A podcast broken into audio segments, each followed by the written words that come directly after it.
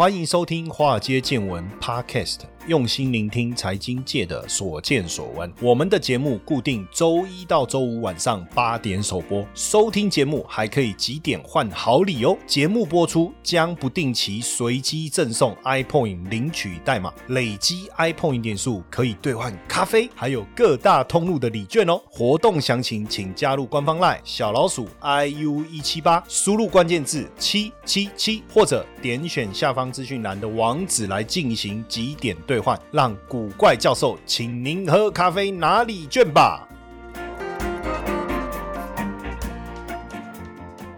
股票市场千奇百怪，见怪不怪。大家好，我是古怪教授谢承彦啊。今天来聊一聊这个高价股哈。我我觉得有一句话很棒哦，江山代有才人出嘛哈，各领风骚数百年。但是在股票市场，是不是能够各领风骚数百年，倒不一定。但是，一代新人换旧人，哎，看起来确实是这样哦。过去台股啊，历年都会有这个股王冒出头哈，真的是从股票市场来看，那每一个股王都是豪杰，对不对？江山代有豪杰出了，最早的这个股王也来跟大家分享一下哈。当然考考大家了，现在的股王是谁？哦，股王是谁？哦，我想大家都知道哦，多利根、大力光。哎，有一档股票叫大力，很好玩哦。其实我以前呢，曾经。在上课的时候跟大家分享啊，然后结果有同学说：“哎，老师，那个呃，你讲那个做镜头的那一个啊，哈，很不错。那可是呢，因为我买不到，然后呢，我就买了另外一档股票，我发现比较便宜啊，才十几二十几块，没有你讲的这么贵啊，几百块。那时候我记得我讲大力光的时候，大概是六七百块，然后很多年以前的了哈。然后呢，同学说他买二二二十几块，我记得我说怎么可能？你是买权证吗？他说什么是？权证，他说没有啊，那个股票就叫大力啊。我说啊，靠，我们是要买大力光，你怎么跑去买大力啊？差几条更差就这呢。哈，过去的这个股王有有谁哈？最早期其实就是国寿，国寿就是现在的国泰金呐。现在因为变金控嘛，那时候国寿最高的时候，哇，真的是这老生常谈呢，每次都话当年有，就是国寿一九七五，这很可怕。现在来看没什么了啦，现在大力光都曾经超过六千块了，但是说真的哈，金融股要涨到这个价位哦，真的很难。而且还有同学问我说，他手上还真的有哦，那这问我怎么办？我说我怎么知道怎么办？这辈子大概要涨回来一定很困难。一九九一年的有华元嘛，可这还好，都五百多块。国寿到一九九三年、九四年的时候，还是曾经在那一年当了股王，那时候已经掉到四百四百出头了哈。重要的是一九九六、九七、九。九八以后，华硕八百九，但是你会发现很难再创造这种千元的奇迹了嘛？哈，到了一九九九年的时候，广达，哎，这个是 NB 的，所以你有没有发现，在华硕成为股王之前，就金融股传统产业的年代，到了华硕以后，开始变成是电子股的时代来临。广达一九九九年八百五拿到股王，两千年。和生堂九九九，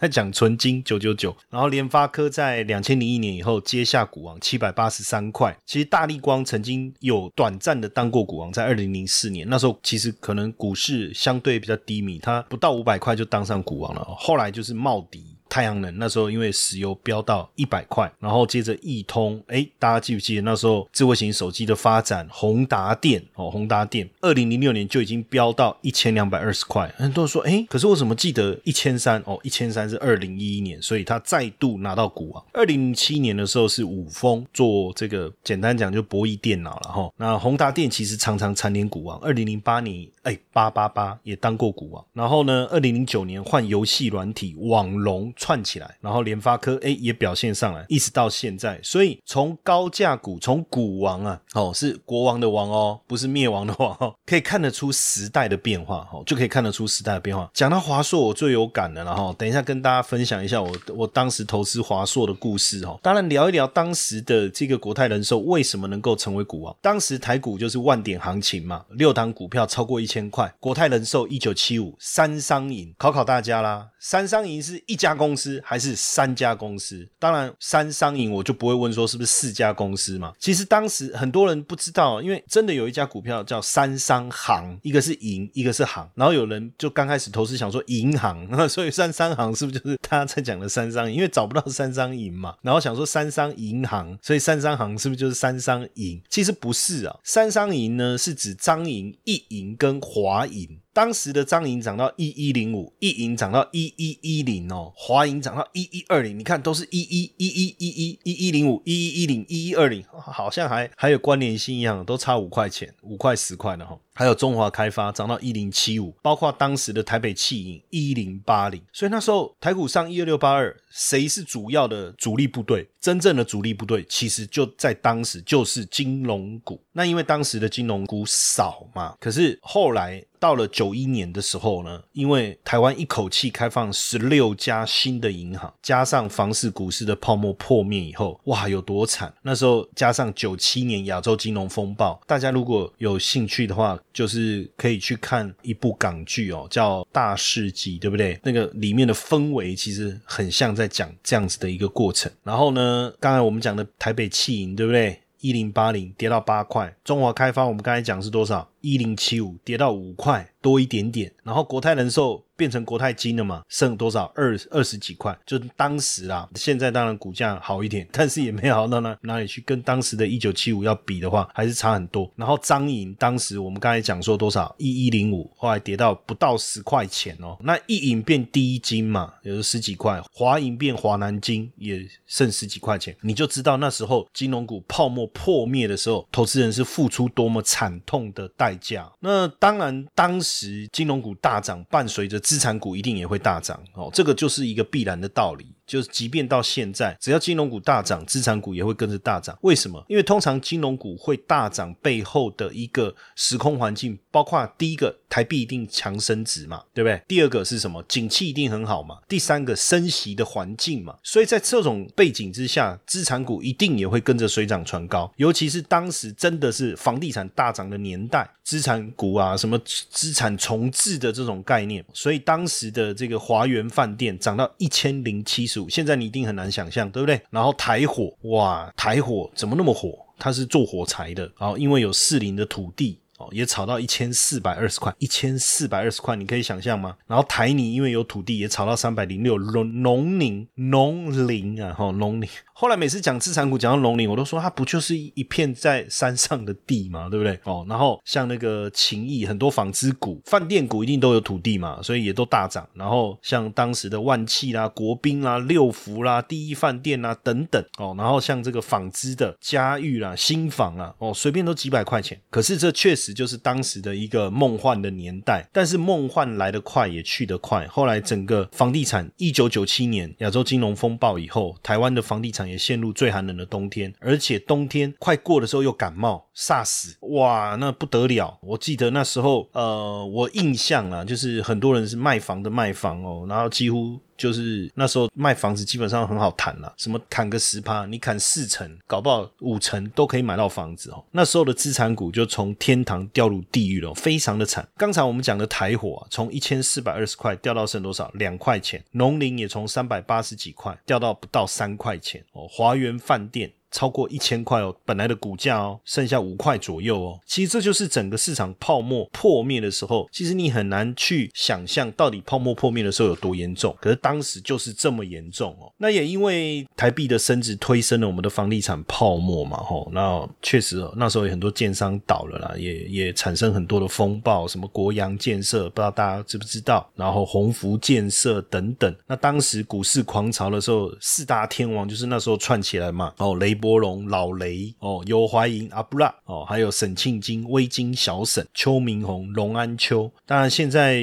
有的已经年纪大了，有的已经这个上天堂了哦。但确实，当时的这个主力时代，讲起来很多在市场上非常久的，确实也是津津乐道哈。当然，也确实市场开始改变，主力时代呃过了，不论是炒作失败了、泡沫破灭，最后导致破产的，告别了主力时代。因为从两千年开始，包括我们。对 QF 的开放，包括我们整个市场产品制度更为健全，除了股市的制度更为健全，也加入了这个期货市场，以及后来陆续开放了选择权的市场之外，当然法人的崛起非常的重要，包括自营商，包括投信，更重要的是后来外资的进入。那因为外资有税负上的优这个优势，加上在国际金融市场又有深深厚的底子，又有庞大的这个研究人员做后盾，那当然慢慢就变。成外资主导台股的时代来临哦，所以这个就是产生了很大的一个改变。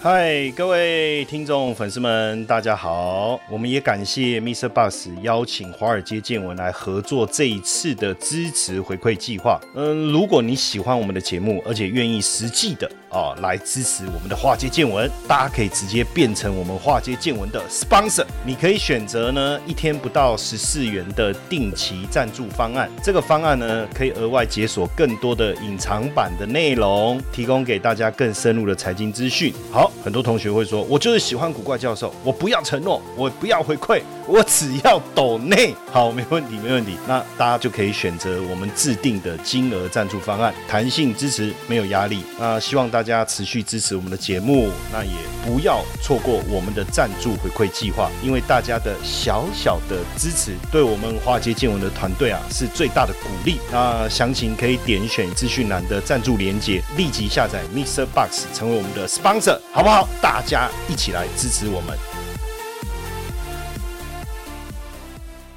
那当然，最重要的其实还是在一九九七年华硕的一个崛起啊！哦，那时候说真的哈，在那个时候，每每个家庭哦要有一台电视，要有一台电脑，哇，那也也推升了华硕写下这个八百九十元的天价哈。当然后来亚洲金融风暴呃也好啊，之后在因为那时候一九九七年也推升了华硕，当然后后面就真的确实比较惨。那一九九七年到两千年哦，华硕是电子股当中最红。红的股票哦，一九九九年呢，《工商时报》啊，一个跑华硕的记者啊，就写了一本书叫《华硕传奇》，你知道吗？这本书四个月刷五刷，卖了三万本，你知道怎么如何如日中天哦？如何如如日中天？二零零一年的时候，华硕一举站上高峰，盈余一百六十三亿，台湾最赚钱企业第二名，仅次于谁？仅次于烟酒公卖局啦。哦，所以你就知道那时候华硕有多厉害。那时候当然就赢台积电、广达这些啊，而且华硕的股价一度高达九百九十九元，差一点就破千。我跟各位讲，我人生买的第一支股票就是华硕，我人生买的第一支股票就是华硕。而且我跟各位讲，我什么时候买的？他那时候股票要挂牌 IPO 啊，那时候我就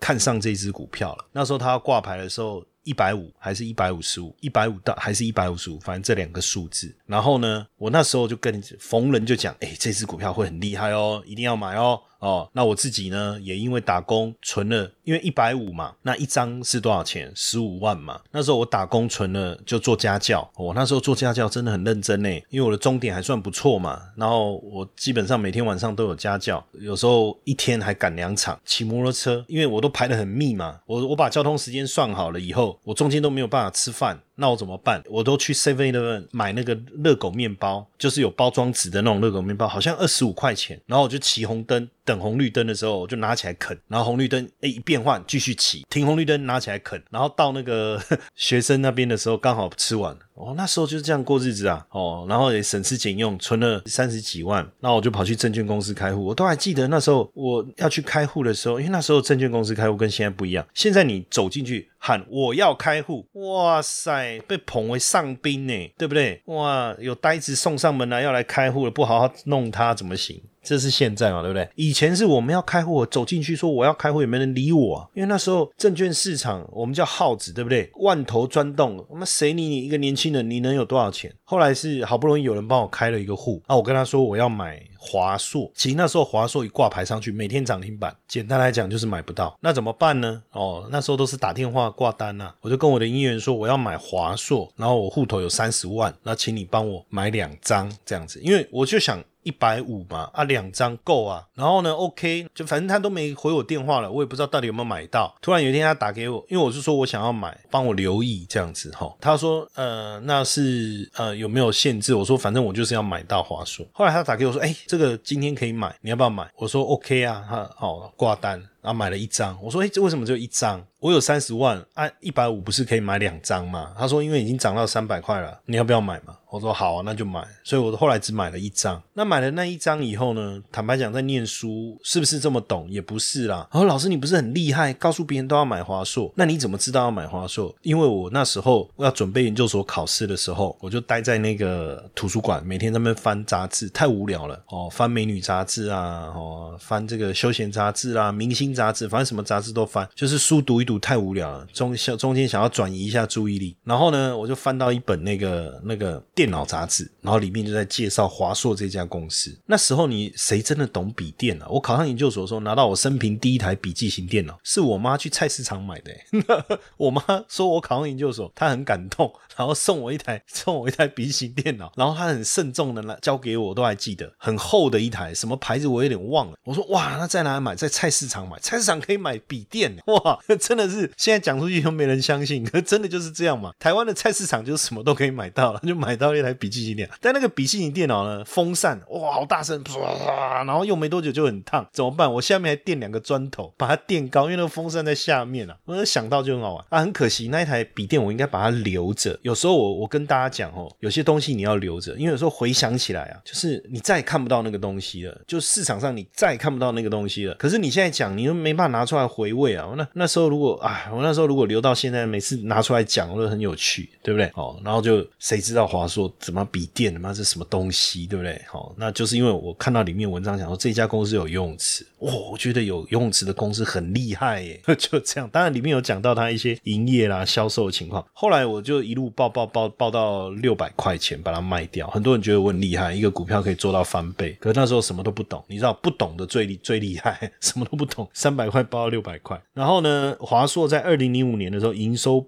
突破了一百亿美金哦，营收突破了一百亿美金，然后呢，吃下了全球三分之一的主机板市场啊，主机板啊、绘图卡、无线网通啊、笔记型电脑全球第十啊哈。那当然，这个是当时也曾经当过股王的华硕哈。然后二两千年四月，和生堂那时候台股最高点一零三九三哦，和生堂，我不知道你记不记得这个股票最高。九九九哈，最高九九九。和生堂其实这个名字呢，就是他们三个创办公司元老的姓氏啦，分别姓何、姓生跟姓唐啊，真的是这样。但是他的和是人可和，他然后他把所以和生堂他取那个音啊，但字有换，生也是有换，唐也是有换，但是音确实是一样的哦。那当时这个其中一个创办人叫唐景龙嘛，民国七十年的时候就是集资两百万创业啊，确确实也不容易哦。而且和生堂上柜以后，创下很多记。路啊，它是呃，我不知道大家知不知道它这个什么被动元件啊，MLCC，现在最近被动元件的股价遭遇到重挫，对不对？但当时确实非常的红。它也创下了这个现金增资啊，溢价三百块的这个历史哈，还包括这个每股税前盈余二十一点三七创纪录哈，股票九九九这样的一个天价哈。那另外还有曾经非常惊人的威盛哈，威盛威盛电子也算是曾经当过一代拳王哦，因为当时一九九九年哦，能够跟这个 Intel 竞争的，大家可以想象吗？既然是威盛，既然是威盛，蛮厉害的。那时候是主要三家设计公司就是威盛系统跟跟杨志哈，那两千年的时候，威盛的股价也曾经冲到六百二十九块，本比当时高达一百零三倍哈，很惊人，很惊人。当然，到了两千零一年开始呢，联发科串起来了哈，算是新的新一代的龙头老大。他非常的清楚他要做什么哈，他就是等于是纯做 IC 设计哈，纯做 IC 设计。其实我们之前有讲过 IC 设计啊，如果你不熟，可以去找一下我们之前的一个节目，我们有曾经谈过，就不多说。那反正联发科就。是一个没有工厂的 IC 设计的公司哦，创造了非常大的一个优势。那也确实哦，它的产品多元的一个布局哦，让它打下了这样的一个基础。那到了二零零五年呢，很惊人呢，竟然太阳能产业串起来了。因为那时候二零零五年太阳能是台湾最火的这个类股啊。说真的，那时候茂迪，然后后来还有这个这个易通哦，易通那时候还飙到一千块以上，也是因为当时油价高涨啊，哦，就创造了那个年代。到后来当然就是呃宏达电哦。非常的惊人，包括二零零六年、二零一零年跟二零一一年，股价都曾经飙高过。那时候其实大家也很感动哦，因为台湾一直没有属于自己，也不能讲一直没有属于自己的品牌啦。因为华硕、宏基都还算是也是国际知名的，也是我们的台湾品牌，只是在手机这一端一直没有。后来这个宏达电的 HTC 哈，确实打下了江山，也是让人很感动哦。只是哎，一场游戏一场梦啊哈。到现在这个就不多说了。这个宏达电的故事我也讲过很多了哈。当然后到后来串起来就是大力光哈。那这个大力光主要当然做这个镜头哦，这个非常不容易，他把镜头做到顶峰哦，做到顶峰。但是这一两年股价当然创了六千以后，就好像是有点一蹶不振了，倒也不是哦，只是说确实订单受到了一些影响，要维持过去这么高的一个价格有一些困难哈。当然最近除了我们刚才讲把历历届股王细数细说从头，也让大家认识一下台股从早期的金融股到资产股，对不对？然后到笔电哦，主机板笔电，然后到 IC 设计，到这个刚才还有讲了什么哦，IC 设计，然后到后来比如说还有被动元件，然后有 IC 设计，然后有镜头等等哦，还有这个智慧型手机，这样一路走来，你就会发现，其实股王也代表了当时那个年代时代的变化，产业的潮流。哦，非常的不同哦。接下来就是我们今天的彩蛋时间，iPhone 领取代码 B 八一四零，活动详情呢，请到下方的说明栏观看。那现在当然，现在的高价股有哪些？像这个呃，细粒 KY 类比 IC 设计公司，主要是电源管理 IC 有设计，然后也做小型的一个封装。那因为它有自己的晶圆制成、封装测试，也是现在的高价股之一啊。还有信华，对不对？伺服器的管理晶片，然后加上富邦美，这个也是新的时代所带动起来的电子线上购物，对不对？陌陌购物，哎，他们现在很猛啊，跟很多家这个信用卡公司合作啊。如果你使用跟他们有合作的信用卡公司购物，还有点数的回馈，这这都是一个啊时代的一个潮流。那那另外就是翔硕哦，翔硕，因为大力光刚才讲过，就不再重复了哈。那另外就是翔硕哦，高速传输为什么要高速传输呢？当然现在的资料量这么庞大的情况下，当然高速传输界面这个桥接晶片也串起来哦，所以你就会发现，其实高价股的特色就是走在时代潮流的尖端嘛。不论是电源管理 IC 啦、伺服器啦，你看伺服器。这些或者线上购物啦、高速传输界面的控制晶片等等。不过这些高价股，当然清一色的一些特色就是股本不大。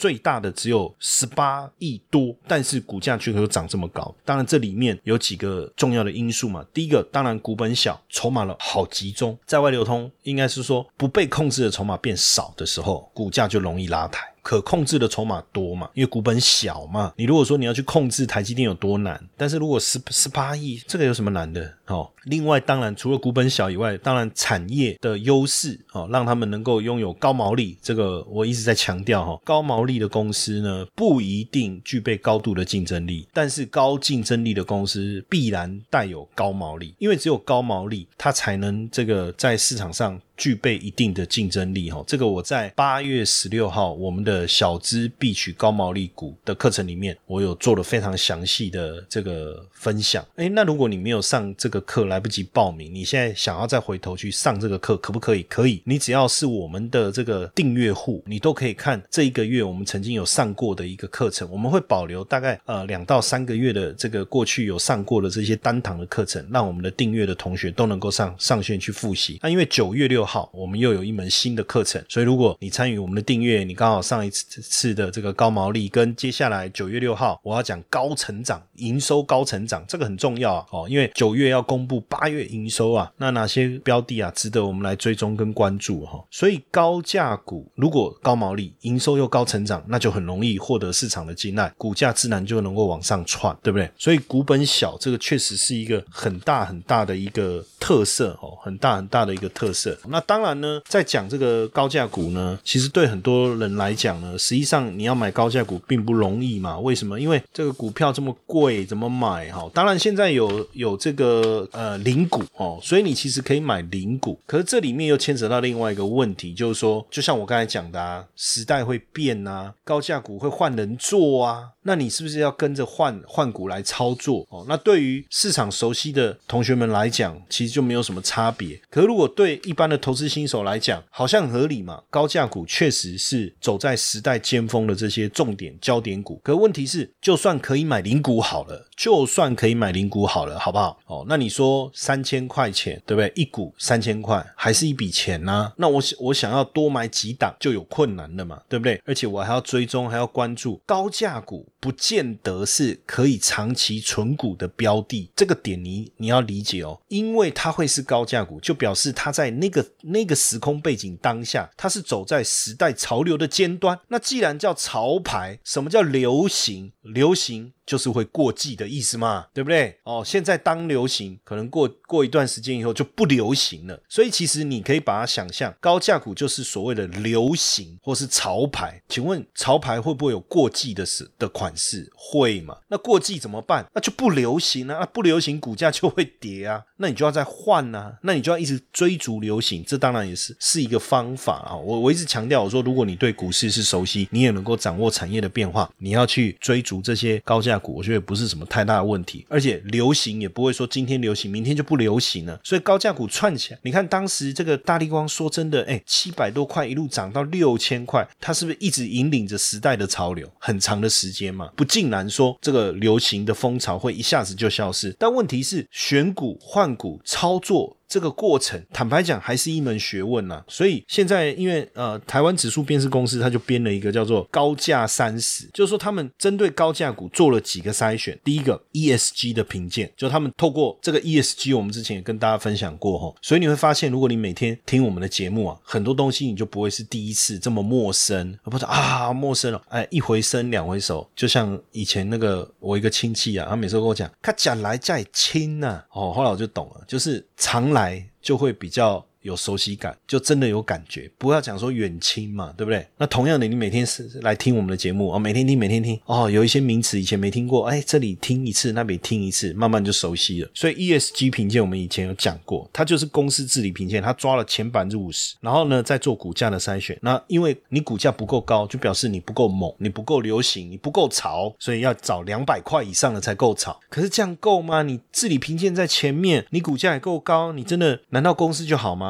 哎，再加上这个税后存益，就 EPS 一定要大于零，而且呢，ROE 要在前百分之八十，哎，就表示它的基本面也 OK 的。然后呢，这时候如果这个超过三十档，就我们就留下最好的三十档。这个就是现在台湾指数公司呢，它编制的一个叫做小资高价三十指数。当然，很多人就会说啊，老师，问题是现在股市又不好，对不对？没有错，股市不好的时候。当然，你买高价股当然不利嘛，因为基本上坦白说，高价股也是大家关注的核心。但是如果说，哎，八月、九月股市慢慢稳定下来，九月份开始，哎，景气是好的嘛，然后毕竟现在景气不是在往下走，是要往上走的阶段嘛，正向循环嘛，那这样子不是就哎，刚好趁这个时间点来布局这个高价股，不是刚好让它跟着台股走一波吗？而且确实从过去的一个比较来看，我们看到不论是说跟加权指。数比还是跟这个这个台湾五十比，确实哈，还是跟高股息股息呀哈来做一个比较，小资高价三十的报酬，其实相对来都比较好，确实都比较好。在多头的时候了哦，跌当然大家一起跌，诶，可是涨的时候它的表现就有领先的这样的一个情况出现哈。那小资高价三十以目前选出来的股票在前十大是哪些哦？我也我也帮大家跟台湾五十比较一下，因为台湾五十大家比较熟，台湾五十就。是台积电、联发科、红海、台拉电嘛，哈，然后联电、富邦金、台硕、南亚、国泰金、中钢等等的哈。当然最新的你你还是要看嘛，比如说长隆有纳进来啊，哦换一下。但是呢，小资高价三十，因为都是高价股，所以台积电、联发科当然有，哎，它没有红海，因为红海股价不够高。有台拉电，也有华硕，有中珠 KY，还有联勇，也有大力光，有瑞昱，有智邦，有卢鸿。而且呢，不像台湾五十哦，台积电的权重就占了四十九点五，将近五十趴。在小资高价三十里里面，台积电它占二十七点四哦，所以其他它还就有比较多的比例能够分给其他的这些高价股。所以为什么股市在涨的时候它的表现会比较好？所以当然现阶段你可以等到接下来之后，你你要操作这个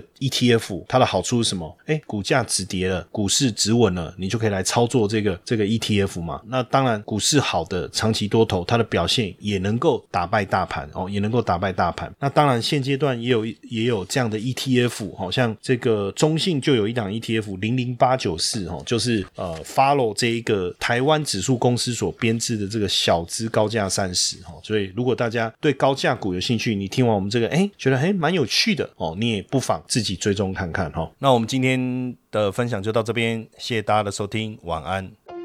投资的魅力在于它能帮我们创造斜杠收入，但市面上的投资课程普遍都是理论教学，却缺少实物练习。台湾的海归操盘领航员招募计划启动喽！无论是否有经验，只要对交易有热情，现在将是你迈向顶尖操盘人的最好机会。除了谢承彦古怪教授亲自教授他十多年的实务经验外，还能和一群志同道合的伙伴们一起在投资这条路上努力成长。输入英文字母 VT 即可取得操盘领航员们使用的策略懒人包和线上说明会资讯哦。